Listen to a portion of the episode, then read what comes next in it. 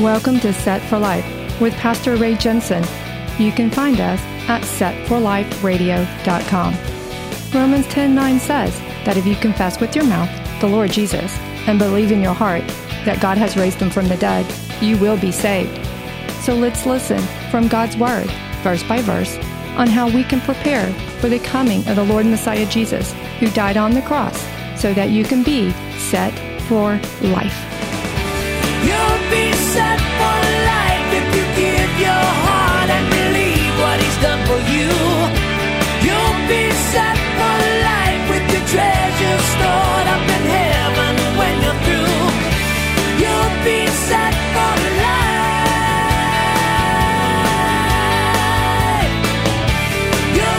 And Absalom made Amasa captain of the army instead of Joab. This Amasa was the son of a man whose name was Jethro, an Israelite, who had gone in to Abigail, the daughter of Nahash, sister of Zeruiah, Joab's mother. So Israel and Absalom encamped in the land of Gilead.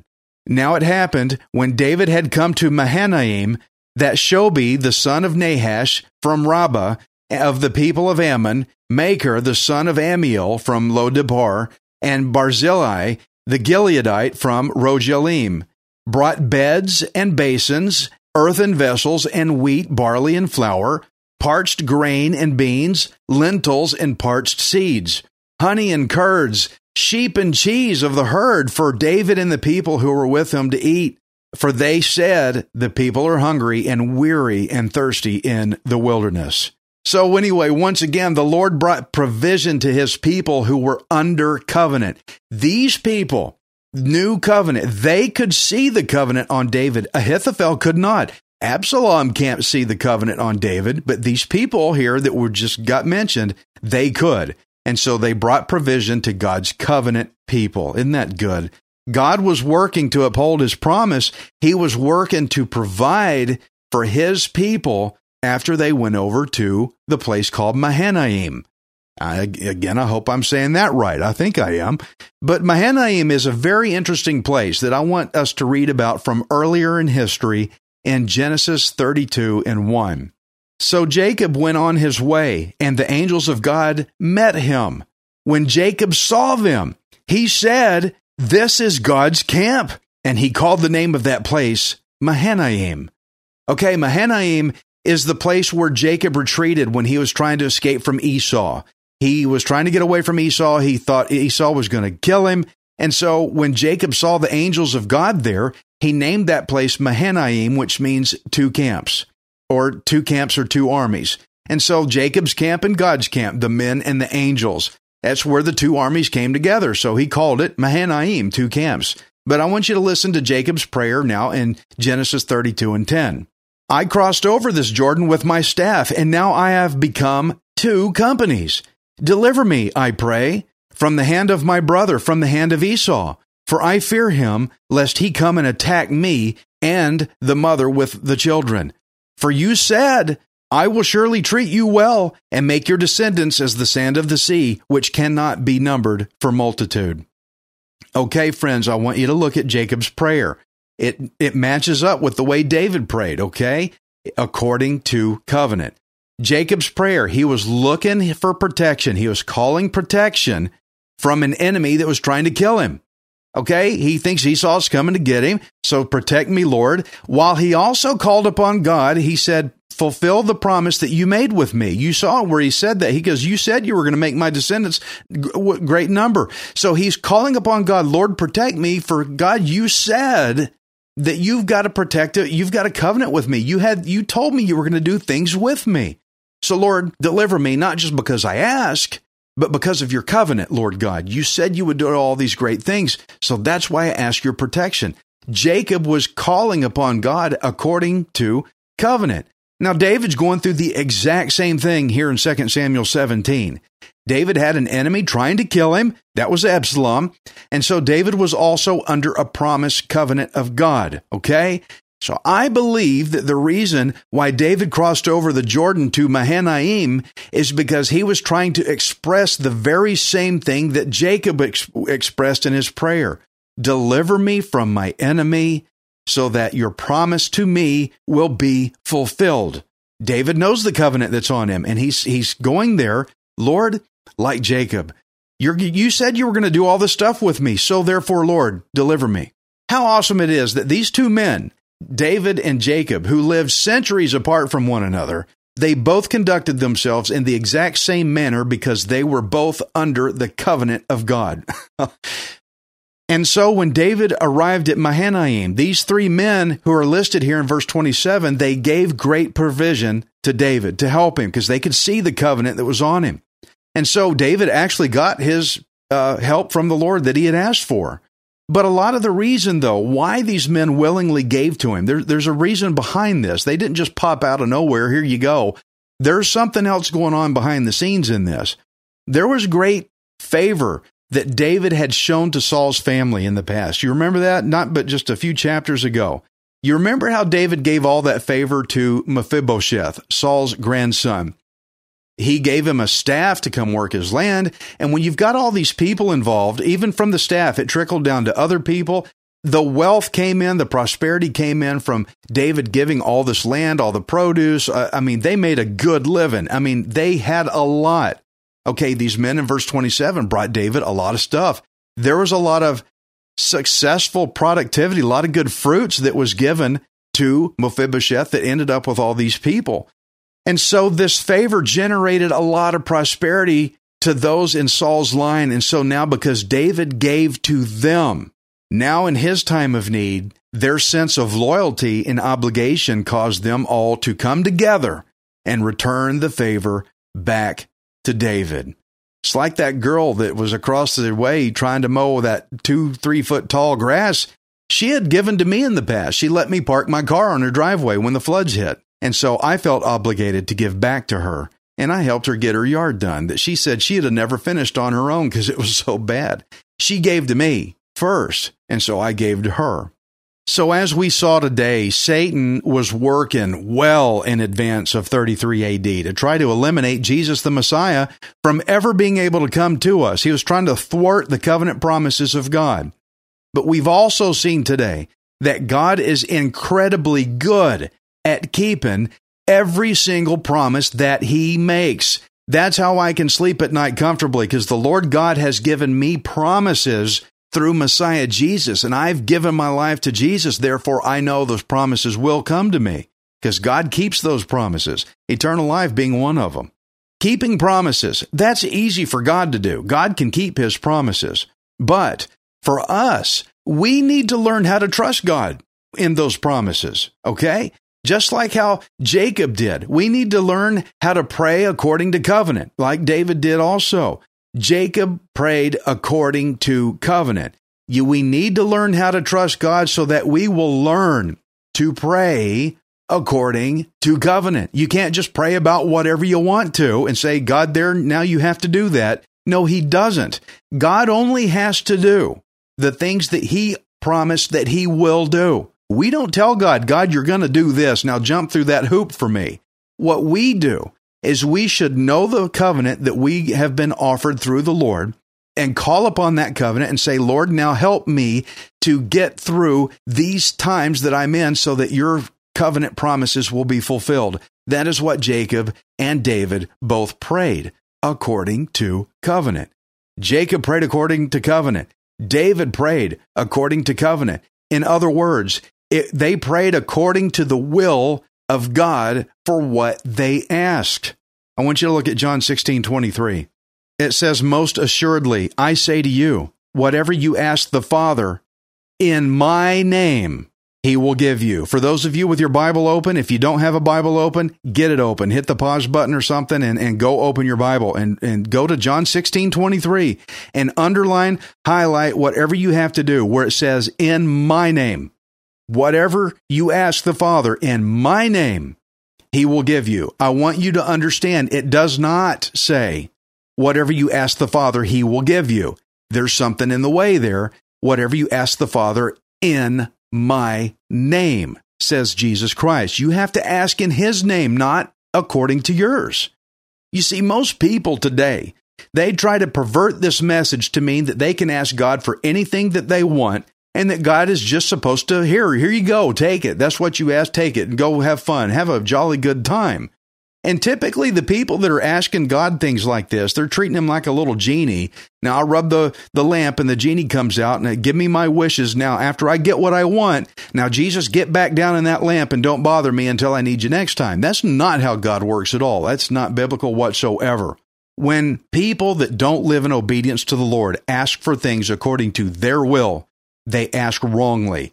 What Jesus said here is that you have to ask in His name not in your name.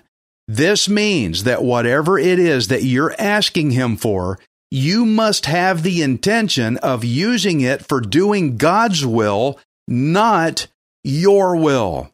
You see the difference? Oh Lord, give me a big house and a boat and a, a, huge raise and give me all this title and power and position so I can be awesome and look great. I want to feel like a movie star or something like I, I just want, Lord God, I just want to be comfortable. Uh, Jesus says you can't be his disciple unless you take up your cross and follow him. Hey, guys, can I ask you what's comfortable about a cross? A cross ain't comfortable at all. You want to follow Jesus for real? Okay, follow this. Hear, hear me. Okay. You cannot ask the Lord for things that you intend to spend on your own pleasures. Jacob prayed, Lord, deliver me from my enemy, which was according to the covenant that God had given Jacob. He prayed according to covenant. David prayed, Lord, deliver me from my enemy, because his asking was according to the covenant that God had already given him. That's the prayer that God is going to answer. The prayer that is in alignment with his promises, his will, not yours. Big difference. So, for the things that you ask God for, before you ask anything of him, you must first understand the covenant that he offers to put over you. Jesus asked in the Garden of Gethsemane before his crucifixion, he said, Lord, if possible, let this cup pass from me, but not as I will, but by your will. See, Jesus just gave us a good lesson here on how to pray. That's how you pray, okay? You pray according to God's will, not your own. Our prayers have to match God's will. James 4 says that many people ask, but they don't receive because they ask amiss so that they can spend it on their own pleasures. You will never hear a prosperity pastor go into James 4 and cover that. If you ever do, let me know about it. I'll take you out to dinner and buy you the best steak you ever had, okay? You're not going to hear it from them. This asking amiss thing. Don't ask amiss. David didn't ask amiss. Hushai did not go into it amiss. They went according to covenant. Never anywhere does the Bible say you can ask for whatever. We must first know the terms of the covenant that we are under. That's why I gave you the terms of the Davidic covenant before I started this message. You've got to know the terms of the new covenant of Jesus Christ that we believers are under today so that the terms of your asking can be in alignment with God's will. You never ask for whatever. Okay. God does not operate through whatever. God operates through prophecy. He operates through covenant, which speaks of the terms of how he is going to uphold his covenant promises. God doesn't just say, okay, whatever. Now that I just said that we need to learn how to pray according to covenant, I think it's important for you as a believer in Messiah Jesus to know the covenant that you are under so that you'll know how to pray. Okay? The covenant that the Lord offers you today is called the New Covenant. It is a promise that God offers you that He will forgive all of your sins and save you from death and grant you eternal life through the grace that was given to us through Jesus Christ. He died for all that at the cross, okay? And by doing that, He will restore the relationship back that He wants to have with you. That's the new covenant that Jesus died for so that you could be saved. Now, for you to walk in this covenant, you have to forsake your old life and completely give your life to Jesus. If you have not given all of your life to Jesus, you have not given any of your life to Jesus. The people that will not follow Jesus, they are the people like Ahithophel that cannot recognize covenant. Christian, know the covenant you walk under and then focus your asking according to that covenant. Both David and Jacob gave us a good example of what this looks like. We need to follow the same. Now, I want you to consider the fact of how Ahithophel used to be David's friend. Jesus also had a friend. His name was Judas. And Judas betrayed Jesus like Ahithophel betrayed David. Matthew 26 and 14. Then one of the twelve, called Judas Iscariot, went to the chief priests and said, What are you willing to give me if I deliver him to you? And they counted out to him 30 pieces of silver. Guys, both Ahithophel and Judas sided with the enemy to plot their own king's death. Look at this also. Luke 22 and 3. It says, Then Satan entered Judas, surnamed Iscariot, who was numbered among the twelve. So he went his way and conferred with the chief priests and captains how he might betray him to them. See, David was betrayed by Ahithophel, and Jesus was betrayed by Judas. And when both Ahithophel's and Judas' betrayal of their king was complete, they both hanged themselves. Matthew 27 and 5. Then he threw down the pieces of silver in the temple and departed, and went and hanged himself. Let me show you what David wrote in Psalm 41, verse 9. It says, Even my own familiar friend in whom I trusted, who ate my bread, has lifted up his heel against me. Now, you know, at first you might think this was David writing about Jesus. He was not. David was writing about Ahithophel in Psalm 41. But David's writing was prophetically speaking forward to what Jesus said at the Last Supper in John 13, 18. Says, I do not speak concerning all of you. I know whom I have chosen, but that the scripture may be fulfilled. He who eats bread with me has lifted up his heel against me. Guys, this was at the Last Supper. Jesus spoke about Ahithophel betraying David at the Last Supper. And when Jesus dipped his bread at the Last Supper, he gave it to Judas Iscariot, the son of Simon. And then after Judas took the piece of bread, Satan entered him, and Jesus said to him, Whatever you got to do, you go do it quickly. And Judas took the bread, and he immediately went off to betray Jesus to the authorities who then came to have Jesus crucified. I wanted you to see the direct connection between Ahithophel and Judas, two men who, who tried to betray their king, to have him killed, and when it didn't work out, they hanged themselves. I want you to also understand prophetic covenant, my friends. I want you to understand that your salvation is tied up in covenant. God has bound your eternal life in covenant. And when he says he's going to do something, he does it. Do you know the covenant that you walk in? Are you aware that you walk in covenant if you have truly given your life to Jesus Christ? If you're serving your own way, your own will, you're not in covenant. The new king takes out the old king. If you're still running your life your way on your own terms, you're like Absalom. Nope, my throne, I'm taking it. Doesn't work out too good, guys. You got to know the covenant you walk in. If you know the covenant, and I gave you the new covenant terms, if you know the covenant, then you need to ask whatever it is you ask for needs to be that asking needs to be according to covenant. It needs to be in Jesus' name, not yours. If you ask in your own name, that will put you in the same danger that fell onto both Ahithophel and Judas who betrayed their king. Not right now, Jesus. I'm busy partying. Not right now. I'm busy trying to build up for me.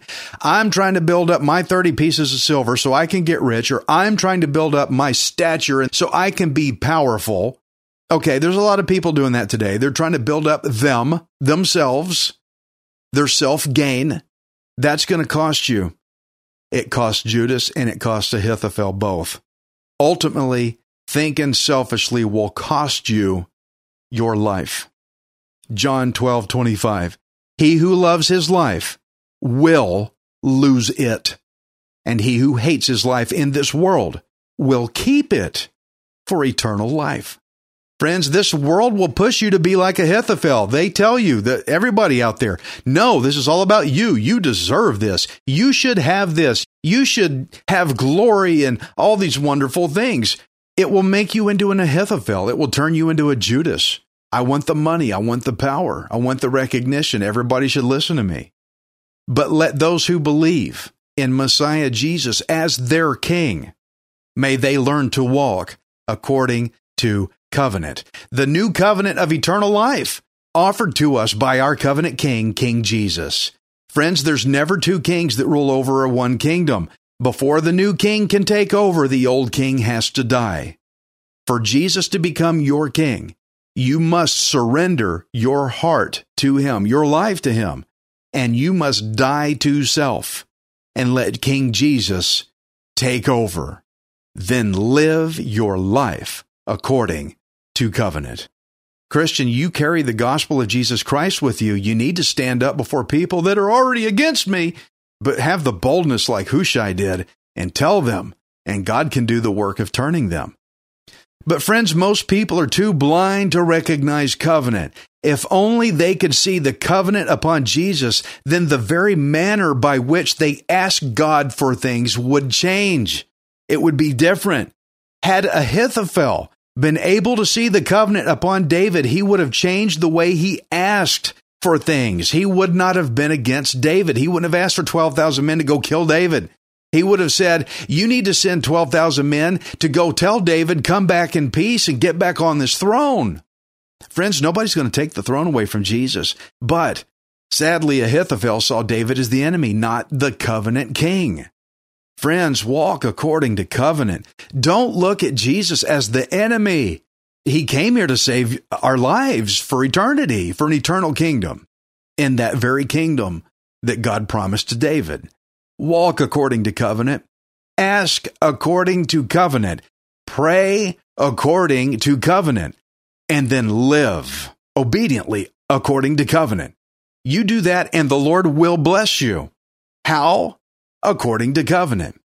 But you've got to be a blessing to others before you can get the blessing back.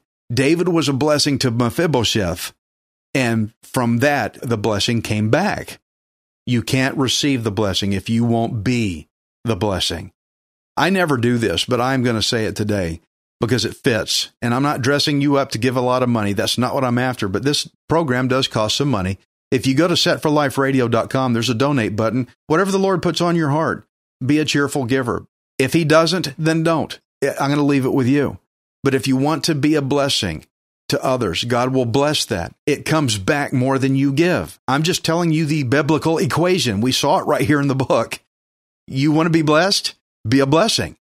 But you can't receive it if you refuse to do it, if you refuse to walk in it. If it's just, oh Lord, give me, it's not going to work. Don't be like Ahithophel, be a Hushai and be ready to proclaim the word of the Lord to the people, even though the cards are stacked heavily against you, and even though everybody already has their mind made up against you, you know what you have to say, which is the gospel of Jesus Christ. Father, forgive me, I have sinned. I die to self. Thank you, Lord Jesus, for dying on the cross for me, and come in and take over my new king. I thank you for what you have done for me. I give you my life, all of it. Take over. I want to follow you. I want to obey you. I want to do as you say. In Jesus' name, amen. Friends, you are not worthless. You are priceless. Messiah Jesus died on the cross to redeem you. Walk according to covenant. Pray according to covenant. Obey according to covenant.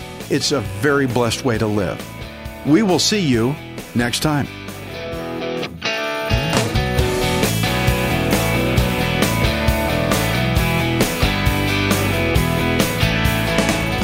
You for listening to Set for Life. We hope you can join us next time, unless Jesus returns for us first. Set for Life is the radio ministry of Pastor Ray Jensen. We invite you to subscribe to our podcast at setforliferadio.com. Hi, this is Ray Jensen. Thank you for giving me the opportunity to encourage you in God's Word. If the Bible doesn't excite you, then you're not reading it. I want you to remember that you are not worthless, you are priceless. Messiah Jesus died on the cross to redeem you so that you can be set for life. You'll be set for life. You'll have all you need. Just receive with a willing heart. You'll be set for life. You'll be on your way any day you decide to start.